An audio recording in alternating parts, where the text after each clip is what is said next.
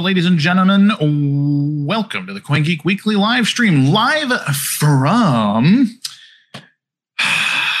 the new forward operating base. Uh, I'm in South Florida.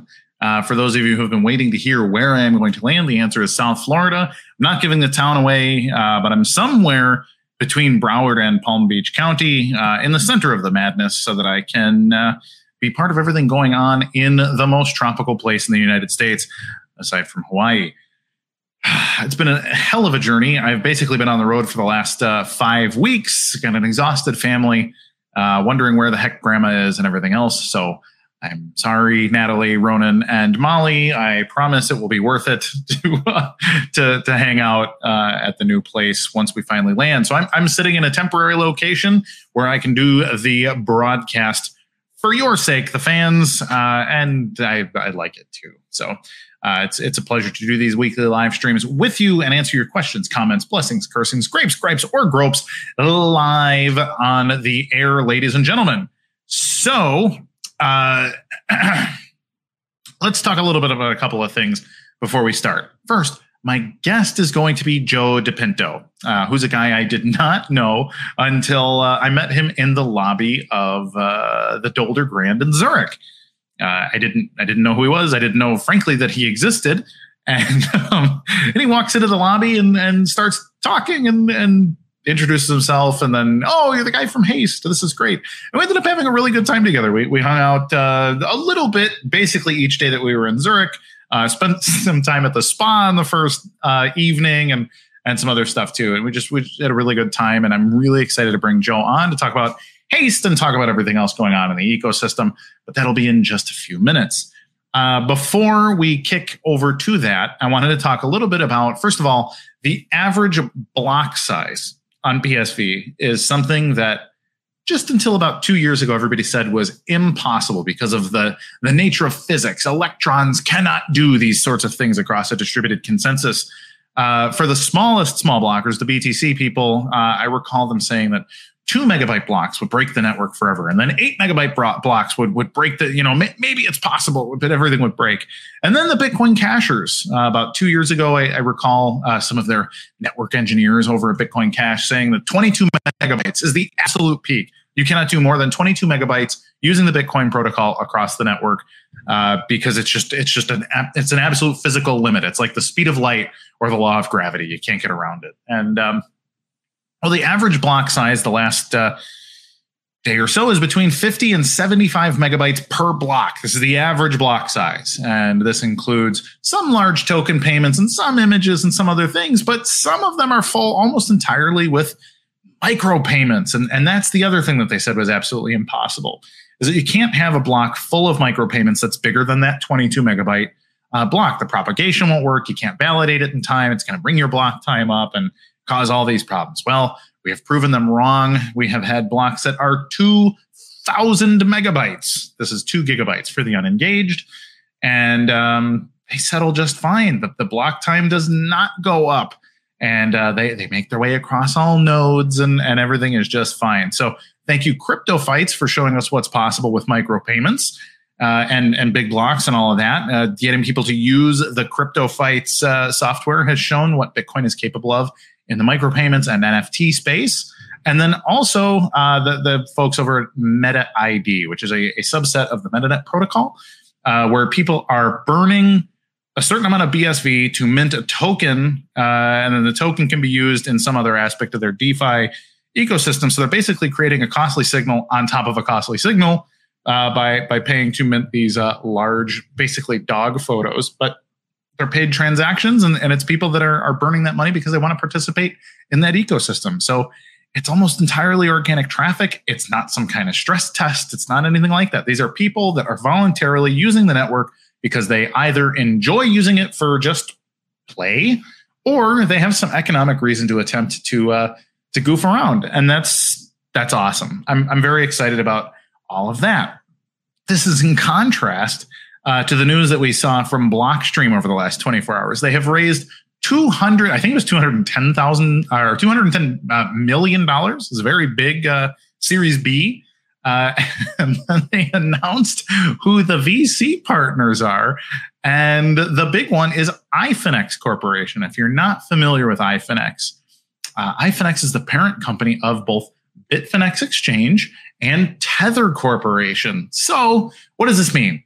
Means essentially that Blockstream was able to raise money from the proceeds of whatever it is that Block or that uh, that Tether is up to, which little concerning. Uh, part of the deal also contains uh, some some ongoing business relationship with Square uh, and the development of a Blockstream uh, ASIC mining piece of hardware, which in my opinion, likely won't happen. I feel like it's one of those things that uh, you know sounds like a good idea, looks good on a on a pitch deck, and then ultimately you raise the money, you do something else, you, you make a little bit of money back on some other stuff, and then you don't build the thing that it makes a lot more sense to build in China. so uh, I, I, think that that's probably what's going on over there, but it also uh, shows a little more of what's going on with the the cabal of Copa, Tether, and and and their whole thing. So uh, not not good in the long term, but they're going to celebrate. Uh, Adam Back is going to uh, continue to remind people that he was was sourced in the white paper. Hey, hey, did you know? Did you know I'm that guy that was sourced uh, by by Satoshi Nakamoto in the Bitcoin white paper? Good times, everybody. So, uh, Mr. Moon, if you could cue up the advertisement, I'm sure we have an advertisement because we have such delightful sponsors here. And uh, when the ad finishes, we will come back with Joe DePinto from Haste Arcade, and we're going to talk about everything they're up to. Uh, so please get your questions ready for Mr. DePinto or anything. I mean, if you want to talk about anything in the in the Bitcoin ecosystem, uh, he's a guy whose face you don't see a whole lot. He's not on Twitter and uh, not not in a whole lot of places where you can bug him, which is why he's been busy working and able to get some stuff done. I imagine. So uh, please get your stuff ready. We'll be back with Joe. Alex, play the ad. Imagine in 1997 paying for something with your watch. Remember the last time you used cash? The world has been digitized. Almost. Cash was once seen as the last bastion for reform, but now is on the decline. Digital transactions have outcompeted hard currency since 2017 in the UK, but breakthrough bold technologies like blockchain have revolutionized more than just money. Disruptive technologies call for disruptive lawyers, ones that don't just accept the trend, but find new ways of interpreting the law. We are currently the only global law firm with a real track record in the area of Bitcoin and blockchain. We are results driven and care only about securing the best possible result for our clients. We trace the supposedly untraceable. We pioneer the future of law. We deliver new solutions. We are law changers.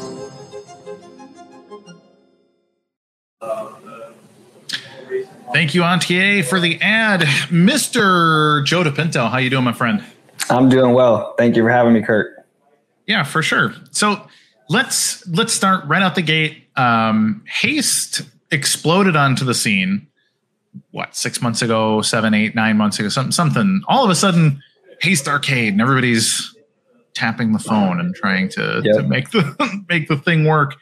Um, let's hear a little bit of backstory. I, I would love to hear um, how'd you get into like gaming conceptually, why blockchain conceptually, then why BSV? If you could give us like the two minute version of that story. Is there a two minute version of that story? Um, I mean, I'll do take, my take ten if you want it. You know? I'll do my best, and, and I, I want to say obviously like you know I, I, was fortunate enough to go to Zurich and speak there. Uh, but Haste is a team. There's there's four of us at this point. Myself, Dan Wagner, who has been on a couple other like podcasts and whatnot, uh, and then there's two guys that no one actually knows about, Eric and Keith LaForce co-founders they're they're more on the development side so they kind of keep their heads down and work quite a bit but in essence uh, where haste kind of came about and when we launched it back in january we weren't planning on building out an arcade it was dan and i in our office here late one night working on our on another actual like company that we run uh, back since 2015 called barpay. But we'd always been like obsessed with microtransactions. And, and so dan and i started paying attention to bitcoin and blockchain back in 2015 2016 so before you had the hard forks. And we were just interested in this notion of like wow you can send you know money basically for free as opposed to what we had been learning about with with our first venture which had a lot to do with credit card processing. So with you know what we were learning about blockchain was like wow it'd be really cool if someday we can incorporate this into our you know current venture So time goes on, you know, we follow the whole ICO boom and bust, the the BCH fork, the BSV fork. And to us, it just we we could never really put our mind around like why are people investing in in something that they're not like interested in using or it's it's not like a stock necessarily. Like there isn't a board of directors that I can go to and expect like, hey, this is what we're projecting for Q4.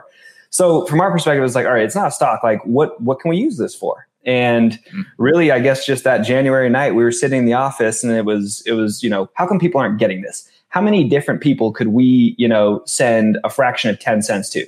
And at that point, Handcash had just released their developer SDK.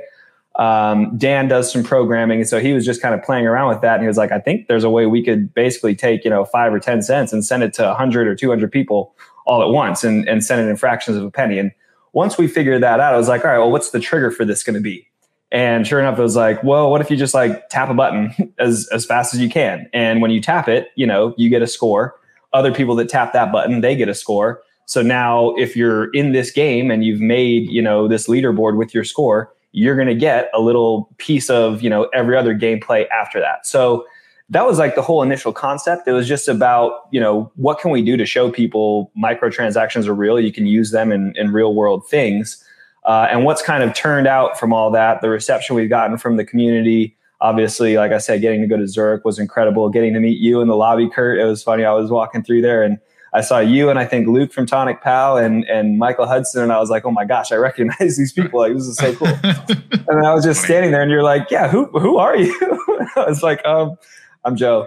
Uh, but yeah, so so obviously BSV, um, after following the forks, obviously, like we're well aware of the drama and whatnot, but really with what we care about, it's it's that, and I think I'm actually a fairly decent example of this. I'm not on Twitter, so I don't really get sucked into all the different, you know, people on Twitter saying this or that about BSV or BTC or Ethereum or whatever.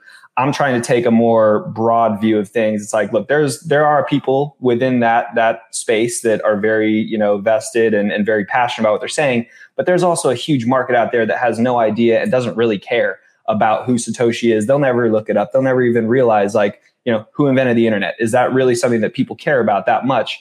I personally don't think so. So part of our goal has been how do we get people to start using blockchain in the mainstream, in the real world? And how do we not necessarily hide or disguise that we're using BSV?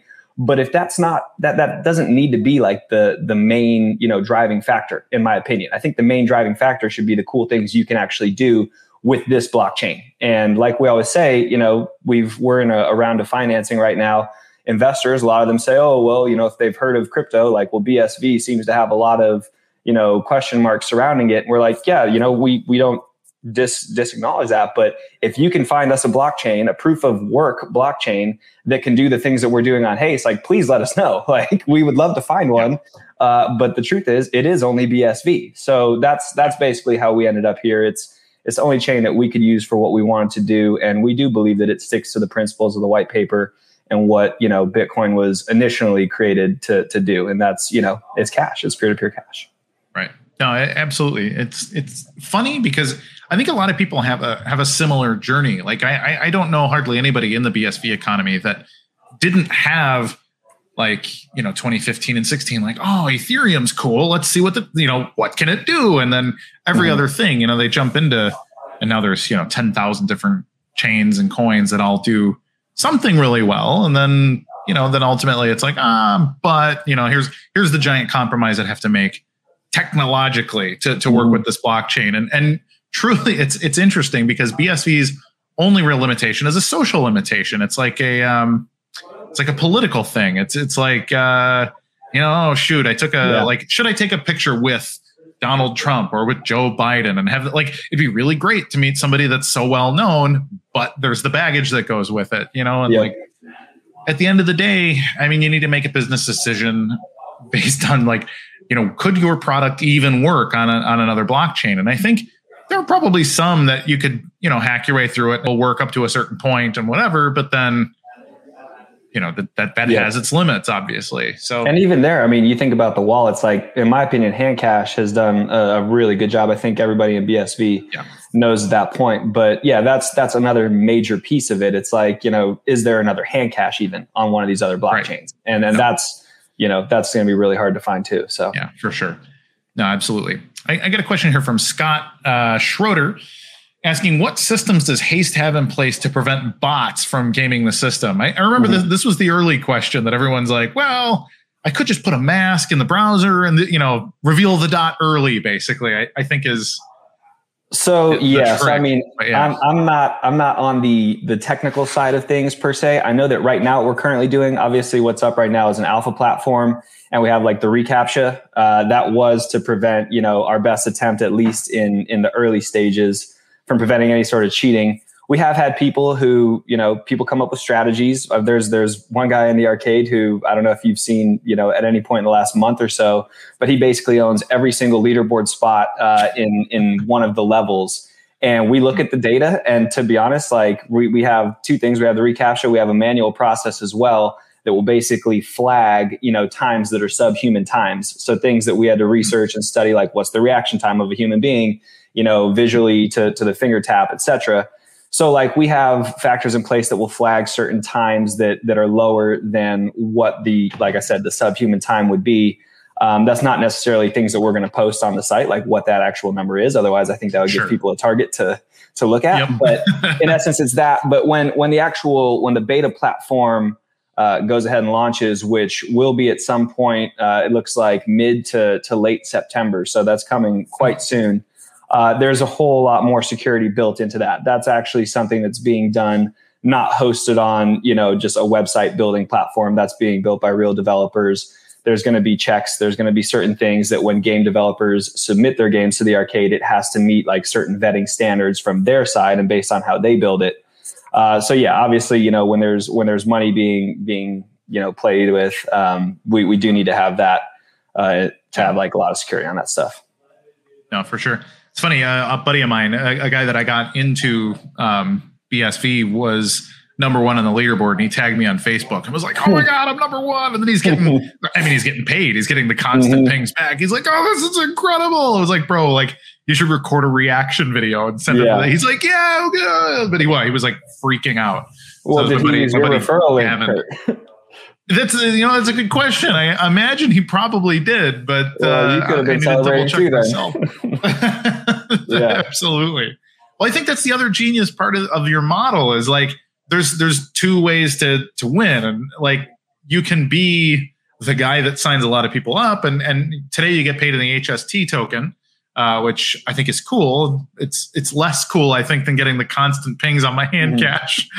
but uh, you know, I, I understand. Uh, you know, business well, development decisions. strictly for you you know i know some people on the development team here i told them maybe maybe it, it would make sense to at least give the users the option um, based mm. on some of your feedback. So we'll see. I don't want to give away too many secrets for what's what sure. could be coming out in beta. But yeah i think i think you know with what we have out right now the alpha platform that was all proof of concept. You're going to see a lot yep. more features and things you can actually do with the hst as well. Like you're going to be able to redeem it obviously like you can right now from bsv but you know more short term slash long term roadmap there will be other things you know it'll be like a prize board at any arcade. You know there hopefully will be cool products that are blockchain related that you can use it with.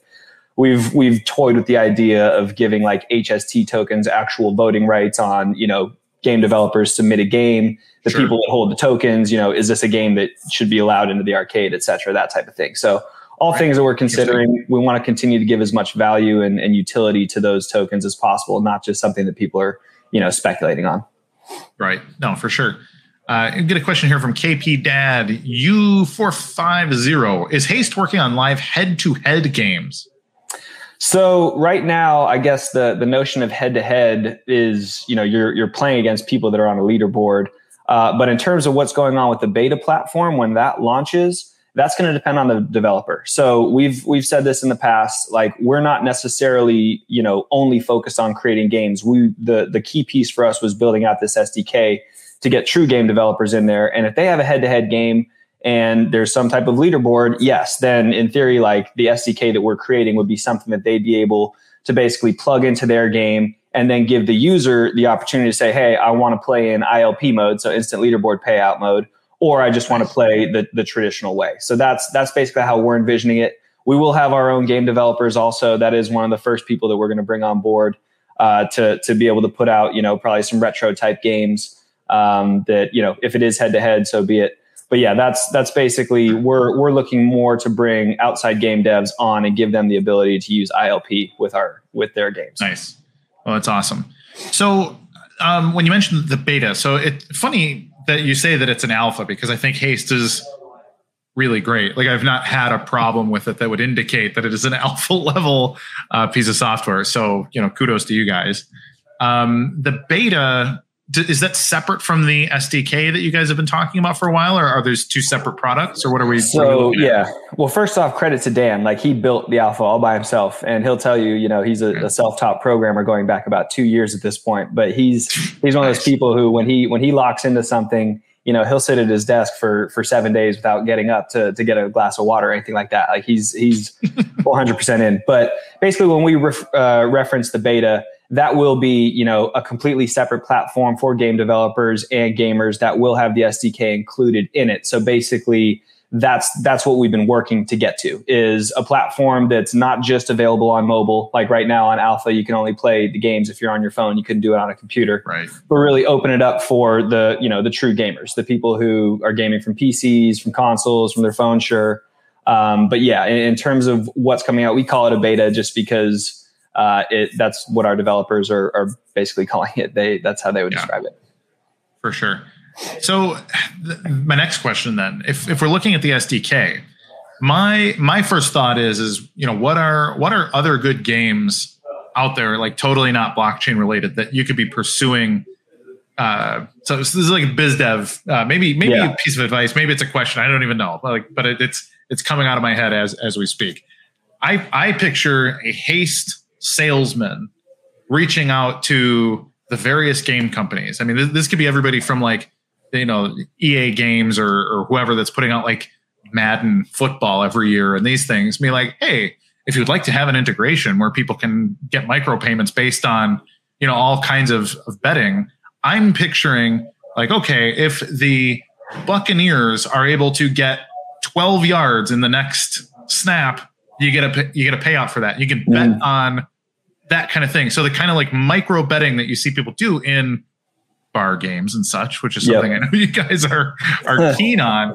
Is is that the kind of thing that that is possible with the SDK, or am I thinking am I thinking too granular, or am I thinking maybe even too big about it? No, I, I, think that's definitely possible. Um, I will say at the beginning, at least, the, the games that we're going to be allowing into the arcade are we're going to try and stay away from quote unquote traditional gambling as much as possible. And sure. what we're basically doing to to define that would be, you know, is your game a game of chance? Basically, is there a random number generator that has a massive out uh, outcome of of the game, or is it a game of skill? Is it something that you can practice, you know, every single day and get better at? So in terms of betting, like are we going to gain 12 yards this play? I don't know if you can actually get better than that, but what I will say is yeah. in the long term, I do think that would be, you know, that type of gambling or, or sports betting would be something we would want to incorporate. For the shorter term, what I see happening, you know, you mentioned EA games. Uh, what our strategy is, it's like you said, it's to partner with, you know, game companies, whether it's EA games or, you know, there's professional sports games companies now who will actually keep gamers on salary, sponsor them to play in like Call of Duty right. tournaments. So it's going to be doing partnerships with those people, uh, getting them to have their players, you know, on Twitch while they're playing, you know, live streaming. Hey, by the way, come play against me uh, on call it Snake or you know Pong on the Haste Arcade. See if you can beat my score. Sure. Click this link for a yeah. referral. So yeah, it's it's going to be using those types of channels. Obviously, like CoinGeek has been really helpful with us and kind of guiding us with with their connections to to the online gaming and gambling industries. But yeah, it's it's going to be p- part of our marketing strategy, and I guess something that we've talked about internally for a while was there there haven't been a whole lot of of blockchain crypto related companies that have actually spent like significant money marketing to the mainstream other than you know your exchanges like Coinbase or Gemini or whatever. Right. We want to be a company that there there is a massive gaming market, and the majority of these people are used to doing some type of digital payment already within their games. We want to go after those you know two plus billion people and see how many are at least interested in this concept. And then from a game dev standpoint what i think is really cool is you know say yeah you you go to an ea games or, or something like that. I think it might take a little bit of usage and, and building up a user base before you can get their attention but any game developer in in in this example is like look you have your traditional model where you sell Madden for 60 bucks every year and you have your customers coming back. So you have like pretty much a, a SaaS model at that point. You have your games where it's freemium, you know, you can play for free and then you buy your upgrades within the game or whatever. And then you have your your free games where they're doing advertising. So you're seeing those pop-ups, right? Those are the three main uh, revenue models right now for game devs. We're just going to try and convince them, hey, there's now a fourth option. There's a fourth way for you to generate revenue. It's by implementing this ILP because for being the game developer, you are going to get, you know, one of those outputs from every play. And I think that's sure. something yeah. you could basically build into any one of those other models, whether it is the $60, you know, Madden game or the freemium Angry Birds or, you know, the games on addictinggames.com that have, you know, an advertisement beforehand. So right. that's that's where I think you know from a game dev standpoint, you know, we're going to have to try to convince them. Look, there's another way you can make money. Let's let's at least give it a shot. Fascinating. No, I, I think that's first of all, I think it's really cool. But uh, secondly, I think um, having an SDK as as a as part of the early part of your roadmap before you're even in beta, all of that, I think is brilliant because you don't know what other ideas other people are going to come up with. Like somebody might look at haste and think of something that's brilliant that you guys never thought of, but then you know they get to run it on your engine and then you know everybody's happy, right? That's the hope. Yeah. yeah. That's hope. So that's awesome. I got a question here from Dem Demban. I don't know if that's a real name or, or if it's something that I'm not privy to, but uh, what does the player card have right now? Uh, or why, why, sorry, I can't read today. Uh, why does the player card has right now no benefit for the player who minted it, or is there now a benefit? Basically, what, what the hell can I do with the player card? Yeah. Yeah, well, since it was minted, um, basically the person that mints that card, whoever holds it. So, if, well, let me backtrack. If you mint the card, you can go ahead and then list your card for sale on our little marketplace exchange. And the reason why someone would want to purchase your card is this: whoever's holding that card is automatically going to get ten percent of all the gameplay output from that player. So, for example, my card, the the Joey D card if I own that card and I go and spend, you know, uh, 10,000 Satoshis, okay, in one of the games in the Haste Arcade, since I hold my card, I'm going to get a thousand of those Satoshis back. I'm going to get 10% of my spend. Now, if you were to offer me, call it one Bitcoin for my card, and I say, yeah, you know what? I need some cash right now. I'll sell you my player card for one Bitcoin. Now, every time I play, you are going to get that 10% of output that my card is entitled to. So we call it like a, an output NFT, basically. You're, you're, purchasing the ability to get 10% of whoever holds that player's cards output. So I would say the, the benefit, you know, if you mint the card, obviously, yes, you're getting basically like a 10% rebate. But also if you if you play a lot, you can list your card in this marketplace for whatever price you want. And if people yeah. want to speculate on how much Joe's going to play in the future, and yeah, you know what, I'll I'll pay one BSV for that card right now because over the long run, I think Joe's going to spend, you know, 20 BSVs in this arcade now I just made, sure. you know, two BSV. So that's right. that's what the main benefit is.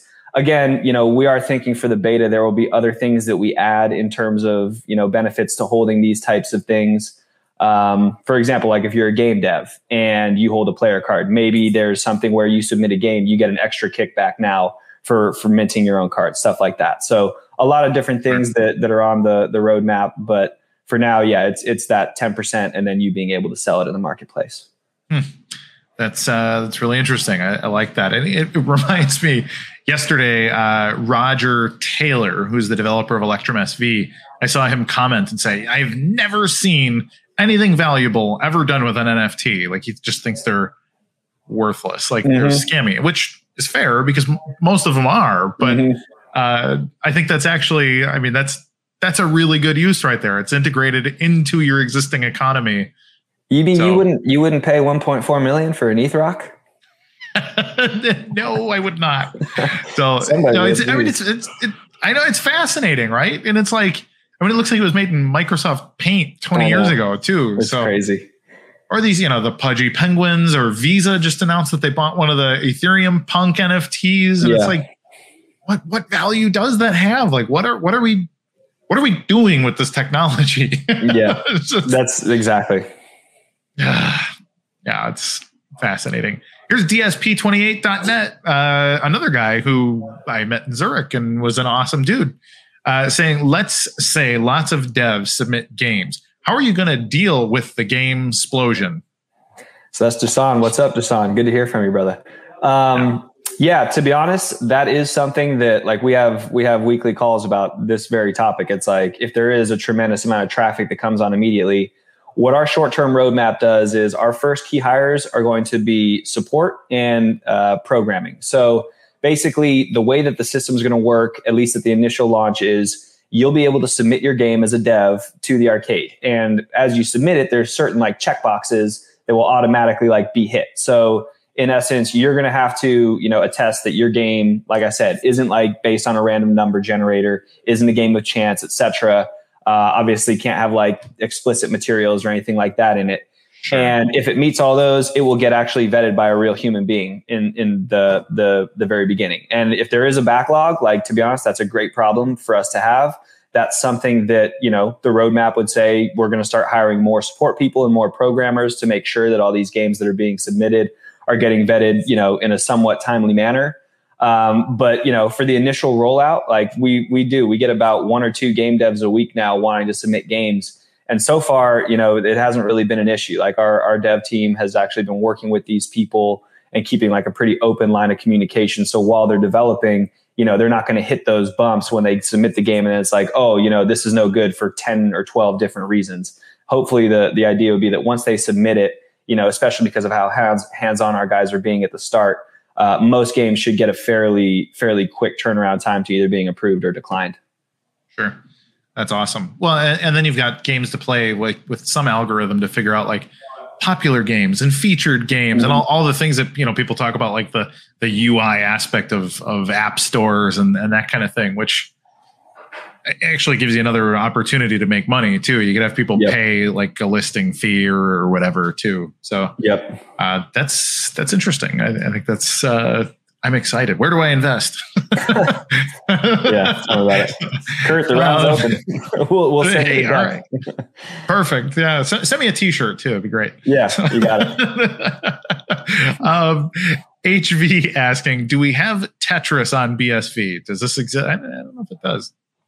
I've played the uh, 2048. That's fun.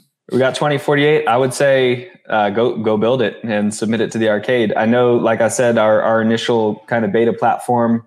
Uh, one of the things we will be doing is is hiring an in-house game dev to basically build out, you know, a lot of those retro type games. You know, the Tetrises, the Snakes, the Pac-Mans of the world. Yeah. Um, but at the same time, you know, if there's other devs that are out there who who want to start working on this stuff, like yeah, absolutely, I, I would encourage to build it yeah, for sure. Um, that actually, so I, I mean, I was I was a little less than half kidding about the uh, about the investment thing, but but is Haste actually accepting uh, funding? Are, are, you looking for for partners in that? Is is that something people can look up, or should they get in contact with you if they're interested?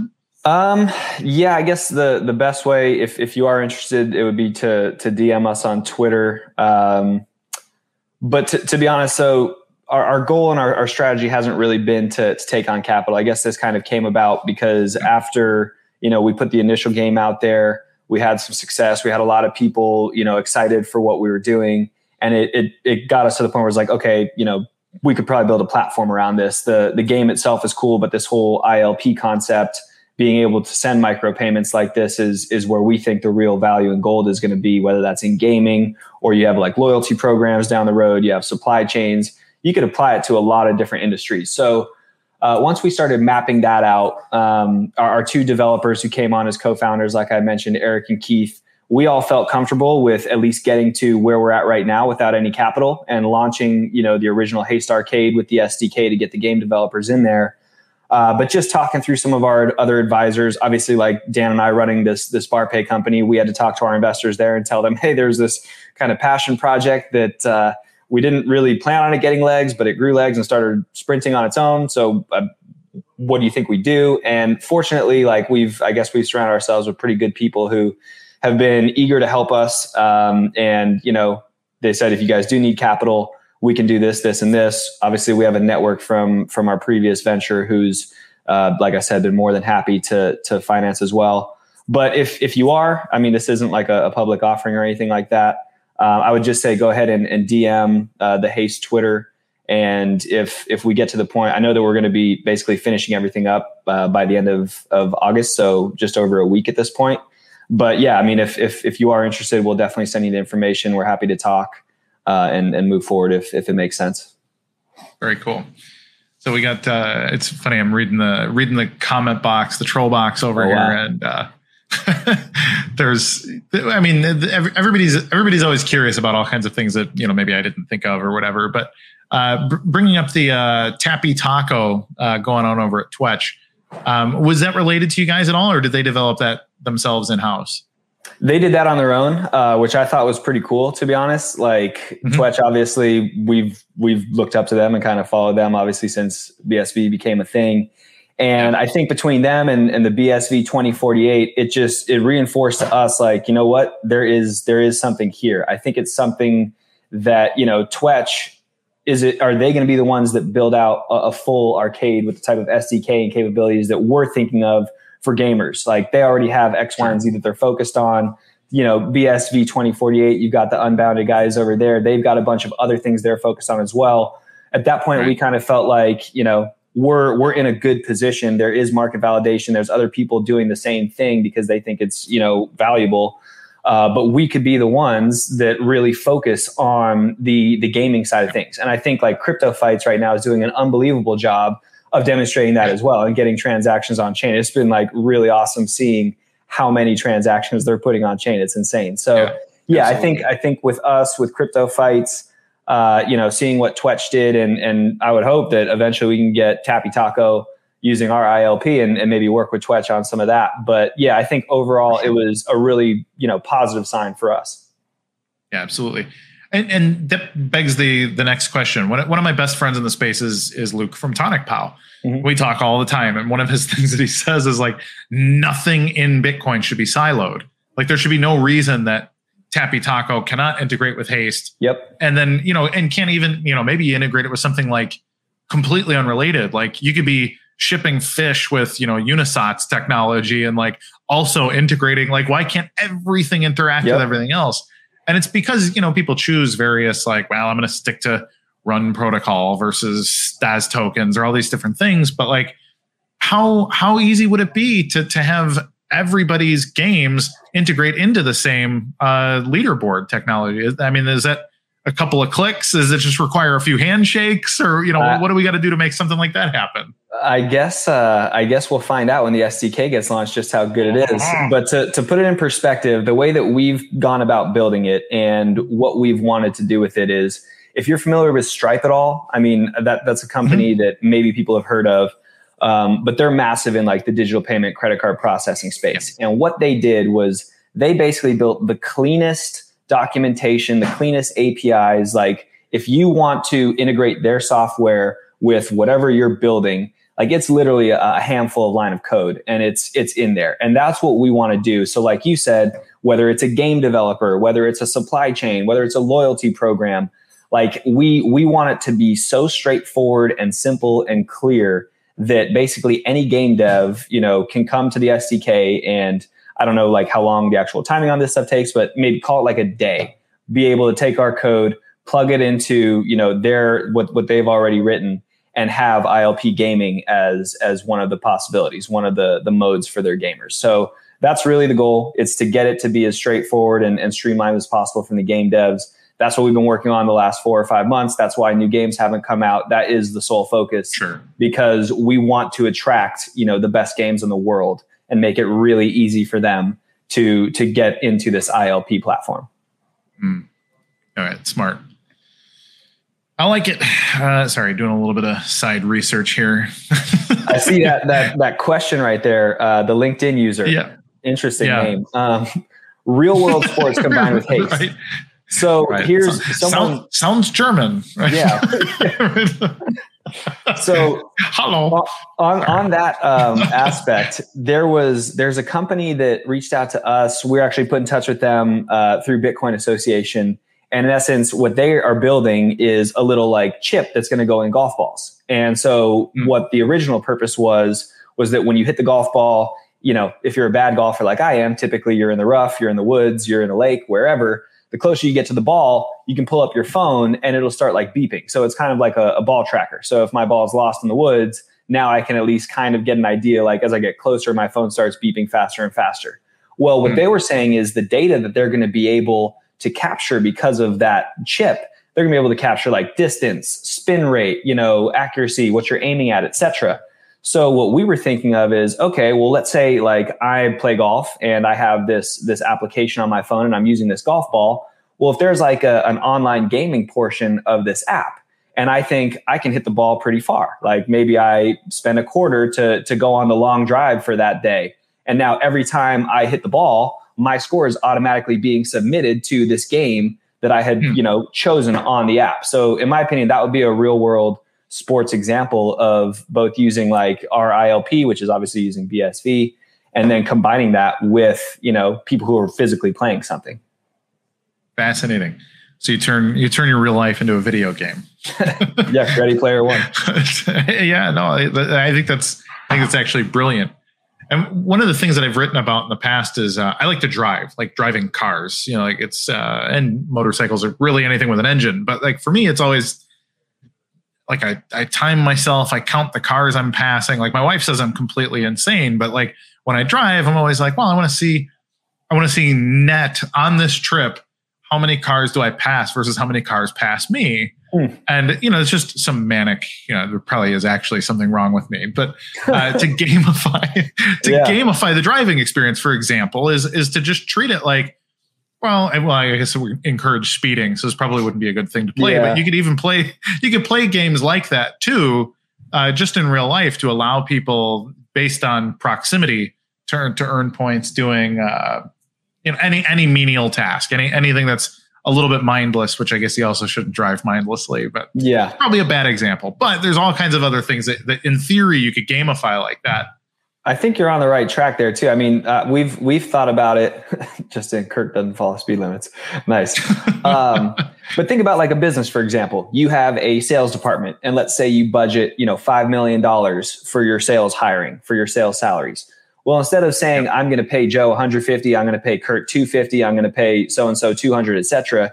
You could now say we're going to hire 100 people, and we're going to have 100 outputs for this five million dollars. The amount of sales that you generate is going to equal the number of spaces on that output that you take. So yeah, there's there's a ton of like ways you could incorporate this into real world things, whether it's silly things like you know trying to drive sure. faster than everybody else, or um, you know actually trying to work it into business models so you can determine yeah. exactly you know what your spend's going to be for, for the, the Darwinian people. the Darwinian wage model.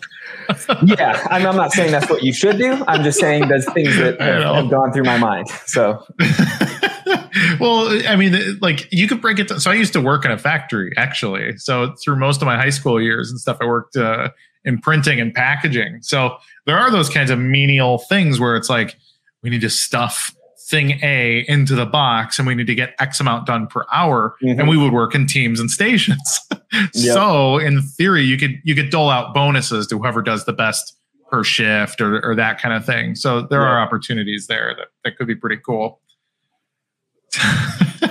uh, always going to get in trouble here. Uh, LinkedIn, our, our, dear friend LinkedIn user, uh, when muscle fit haste shirts. um, I mean, Kurt, you you just you might have just got one of those in the mail. I'm not sure, but we, I've, uh, I've yet to try it on. Yeah, yeah. Well, when you're fighting, hopefully we can be your sponsor. But yeah, when um, we're, we we do have some. We ordered some apparel. Uh, I think we're going to make the HST once the beta platform launches. You're going to be able to redeem HST for shirts, uh, stuff like that. So the muscle shirts, I don't know. I guess I'll, I'll ask the, the guys about that if, if that's something we want to do. These are more just normal t-shirts that we got, but we'll see. sounds sounds good to me. Uh, here's a good comment. Richard Chalmers. This could be the new grocery store supermarket shopping rewards card format. Exactly.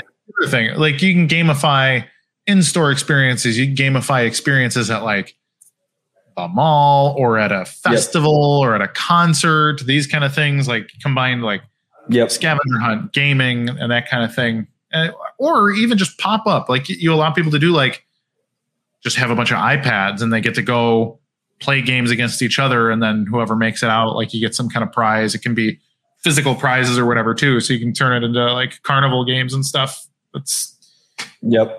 it's exciting. I'm super excited about Haste. So I, I Yeah, I know it's it's been a, know. it's been months of us saying, you know, this SDK is coming. We're excited. It's it's going to happen. It's going to happen. And now, I mean, I've I've seen it at this point. Like the platform is stood up. The beta is. Uh, so when it actually becomes, you know, open to the public at the end of September ish, right before CoinGeek New York, I think it's going to be really cool timing. And there are a couple like Yep. bigger things that we'll we'll announce at that time. I'm not going to steal the show from those guys, but there are some things we've been working on in conjunction with other companies as well that I think is going to help us. You know, like I said, our goal is to let's start getting blockchain out in the mainstream, people using it without even knowing necessarily they're using it, and that's that's what I think. You know, some of our announcements will be tied towards, and the things that we're doing from a marketing side of of what we want to get done. You know, during this initial rollout. for sure. So uh, that that leads to another question: when when will we be seeing you? There's events going on uh, all over the next several uh, weeks and months here uh, into October. I guess really the next six weeks. There's going to be a Yeah. number of opportunities for for you to be appearing. Where can we see you in person, Joe? So I will be in in Miami uh, for for the event on September first. It looks like we're we want Eric and Keith to to kind of get their face out there a little bit. Also, I mean, these are two extremely accomplished developers uh, who you know Haste is more than just myself and Dan. Like, and and we want people to realize like this isn't just two guys on their passion project. Like, this is a company that's being built with people who have done this before. So.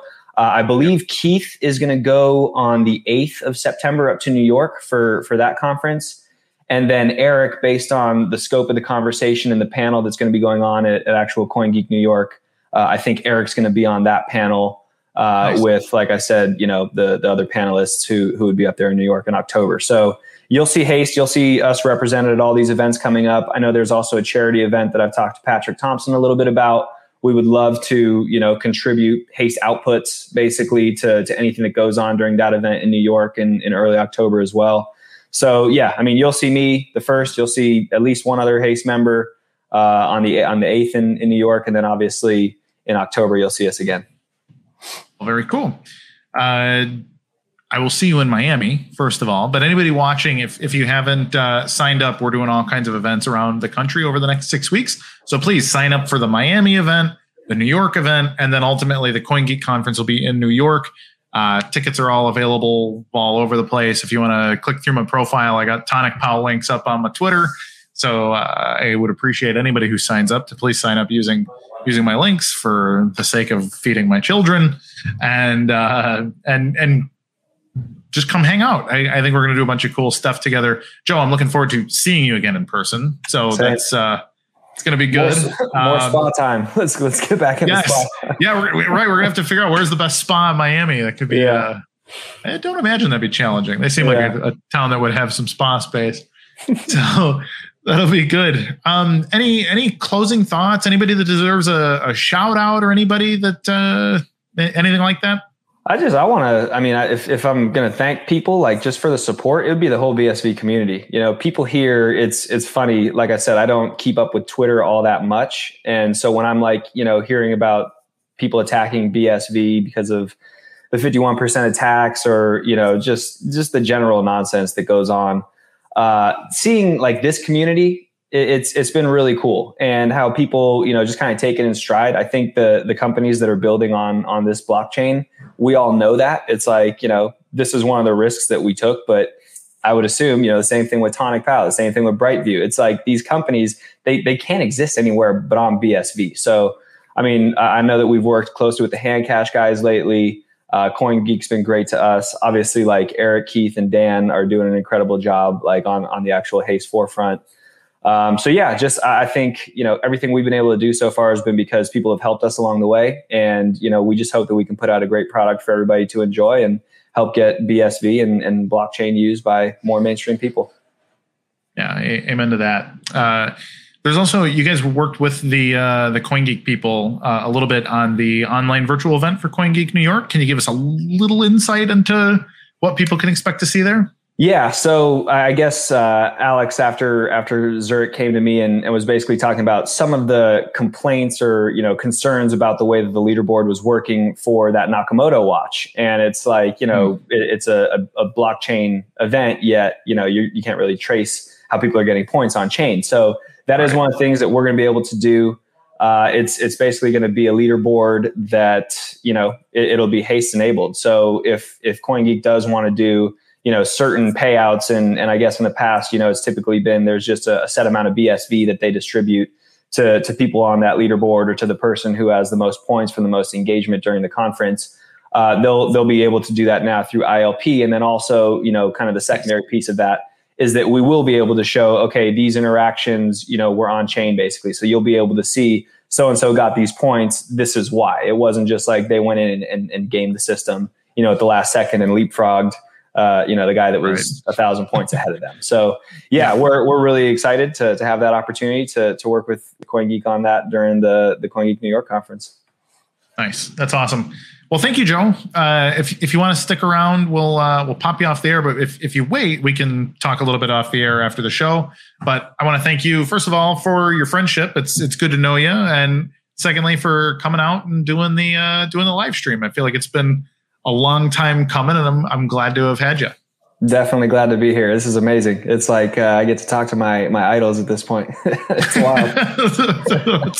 well, thank you. No, yeah. that's, it, seriously, it's it, I, I, love it. I love the game. I, have I've been a supporter of Haste since the day I saw it. So yes, you have. It's, uh, appreciate it. Re- really cool to see your progress. I'm I'm glad to see you guys uh, trying to change the game again and again. And I'm I'm pretty optimistic that you're going to really kick some ass over the next uh, X amount of time here. So much appreciated. Thank Thanks, you, sir. For sure. Talk soon. So everybody, that was Joe DePinto from Haste Arcade. Um, really, if you haven't played Haste, uh, I posted an affiliate link actually on my Twitter. So join Haste. Uh, try to get yourself up on that leaderboard and uh, have fun with it. I, I mentioned earlier, my buddy uh, Davin uh, got himself to the number one spot on the leaderboard, and he was flipping out, posting screenshots on Facebook for the rest of the night about about all the money that he was making uh, just from other people playing underneath him because the the model there incentivizes you to compete and rewards you when you compete well, and that's really every good system. This is this is what we want in a proof of work system. Proof of work is a gamification of consensus. It's a gamification of security. That security is provided by people who get rewarded for securing something the best. And this is just gamification added back to gaming, and uh, it's it's a really exciting development. A because it's simple. It's just a simple idea. Like, hey, why can't people be paid out micropayments when when they uh, when they win? And it was something that really couldn't work anywhere else. These are the kinds of little problems that Bitcoin solves. Fundamentally, this is the purpose of Bitcoin itself. And and a lot of people still think that we, the Bitcoin SV community, are are kidding around, or that we're not really playing uh, playing the game to win, or, or or or trying to disrupt things that other people are trying to disrupt. But in reality, we're the only people that's doing real disruption in the real economy. These are real people playing real games for the sake of of earning that Bitcoin. And you know, Ethereum's got DeFi right now, and and BTC's got all their uh, you know the the suits that they're trying to get to buy uh, buy their coins and, and all of that. And those are the games they're playing. But in BSV, we're playing we're playing all kinds of games at once. We're doing everything, uh, and that's thanks to guys like Joe and the rest of the team at Haste, uh, who I've also met briefly. But but Joe and I have become friends, and uh, but I'm looking forward to meeting the rest of the guys and spending some one on one time because once you've spent time in a sauna with a guy, uh, you know that's it's, a little hard to top uh, for for building building those bridges right when you meet. So uh, again, reminder everybody, if you could please uh, like, subscribe, share, let people know uh, that we do these shows. That there is an Ask Me Anything. That we don't censor anybody's comments as long as they're uh, legitimate questions and stuff. I'll answer anything you want. Scotch Horse asking is haste for mobile only. I, for the for the time being, the answer is yes. Uh, but it seems like with the SDK, they're going to be absolutely everywhere where there's a, a connection to the internet. So uh, that would include, uh, I think, believe Joe even said consoles, uh, but PC and, and everything else. So Uh, that's going to be pretty awesome. But please, uh, again, with the like, subscribe, these are the things that help us. If you're looking to sponsor, we are accepting sponsorships from all kinds of people. If uh, if you want to uh, bust a move, so uh, please help us with that. And then also join us at the events. We're doing one in Miami literally next week, so come join us for that. Then New York uh, another week after, and then in October we're going to do the big CoinGeek conference in New York. So I hope to see you there, everyone. I am grateful for your viewership, and once again, grateful to my wife for dealing with the children while I do these live streams every week at Tuesday at now two o'clock Eastern time, which is the same time, but it's different for me because I have moved officially to the great state of Florida. Everybody, thank you. I'm Kurt Wuckert Jr. This has been the CoinGeek Weekly live stream. Alex Moon, get ready to say goodbye. Goodbye. Imagine in 1997 paying for something with your watch. Remember the last time you used cash? The world has been digitized. Almost. Cash was once seen as the last bastion for reform, but now is on the decline. Digital transactions have outcompeted hard currency since 2017 in the UK, but breakthrough bold technologies like blockchain have revolutionized more than just money. Disruptive technologies call for disruptive lawyers, ones that don't just accept the trend, but find new ways of interpreting the law. We are currently the only global law firm with a real track record in the area of Bitcoin and blockchain. We are results driven and care only about securing the best possible result for our clients. We trace the supposedly untraceable. We pioneer the future of law. We deliver new solutions. We are law changers.